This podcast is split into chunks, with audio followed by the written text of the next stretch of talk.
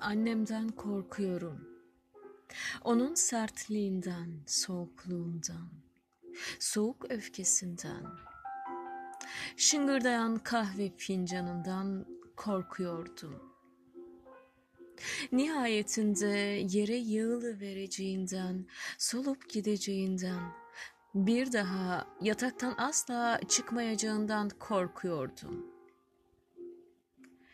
Niteliği nasıl olursa olsun bir ebeveyne sevgiye sahip olmak, bunları elde etmek için hileli bir anlaşmaya taraf olmak zorunda kalsam da hiçbirine sahip olmamaktan daha iyiydi.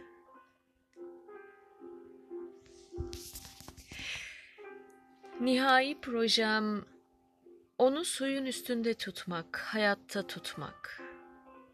Araçlarım pohpohlama, kendisine ne kadar hayran olduğum, ne kadar bayıldığım yönünde sonu gelmez beyanatlar. Kendi değerimi aşağılamama sebep olan yinelenen ritüeller. Onun serzenişleri karşısında soğuk, kalpsiz, bencil olduğumu itiraf etmem. Ne kadar kötü olduğumu söyleyip birlikte ağlamamız. Sonra annemin gülümsemesi, beni kucaklaması, öpmesi, yatağıma gitmem. İstediğimi almıştım. Aynı zamanda kendimi kirli, tatminsiz, ahlaksız hissediyordum.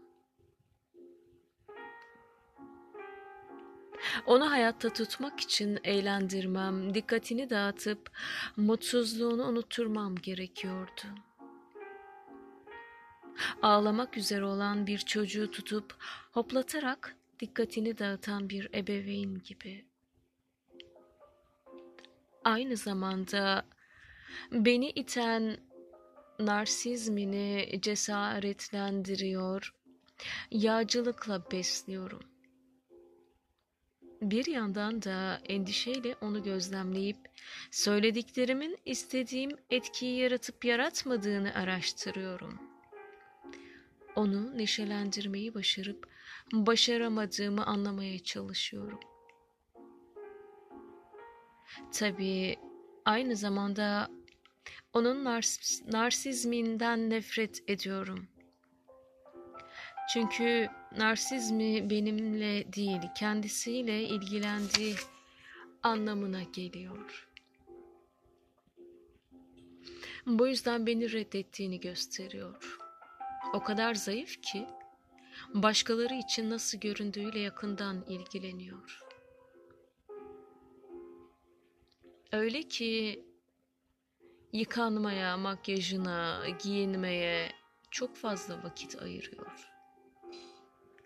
Kendimi ondan daha üstün hissediyorum çünkü bu konular umurumda bile değil. Büyüdüğümde de öyle olacağına yemin ediyorum. Ben bambaşka bir kadın olacağım. Benim hayranlığımdan bu kadar keyif alması onu hor görmeme yol açıyor. Beni görmüyor. Ondan bir şey istediğimi görmüyor mu?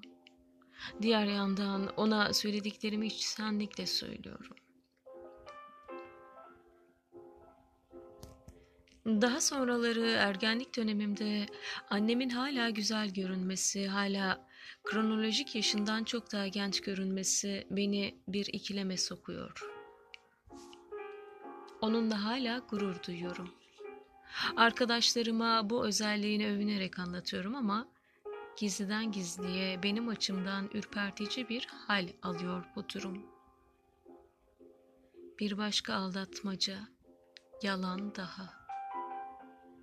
Onun kim ne olduğuyla ilgili en büyük yalan. Onun yaşında olup herkes gibi güzelliğimi, gençliğimi yitirmeyi arzuluyorum. Sıra dışı olmaktan vazgeçmek istiyorum. Böylece onu özel, merhametli kurallara göre değerlendirmekten vazgeçmiş olacağım. Fakat annemden hala korkuyorum. O da benden korkuyor. Daha özel bir seviyede benim yargımdan korkuyor.